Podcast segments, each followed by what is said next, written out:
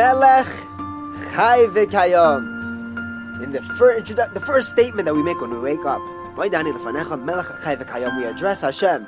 There's a lot of ways of addressing Hashem. We refer to him as a Melech. And what type of a Melech is he? Chai v'kayam. What does it mean, Chai? Chai is alive, Kayam is withstanding. What does that mean? Malchus in general is a very passing experience. Kings would come and go. The, Rome was destroyed by the inner politics that kill each other. But but Ibn Shalom, he's alive. And that livingness, that that chiyus, which is not just his that, that he gives to the world lasts forever. And he gives us a chiyuv which is kayam, which keeps us going not only in this world, but kayam and olam haba. Have an amazing day.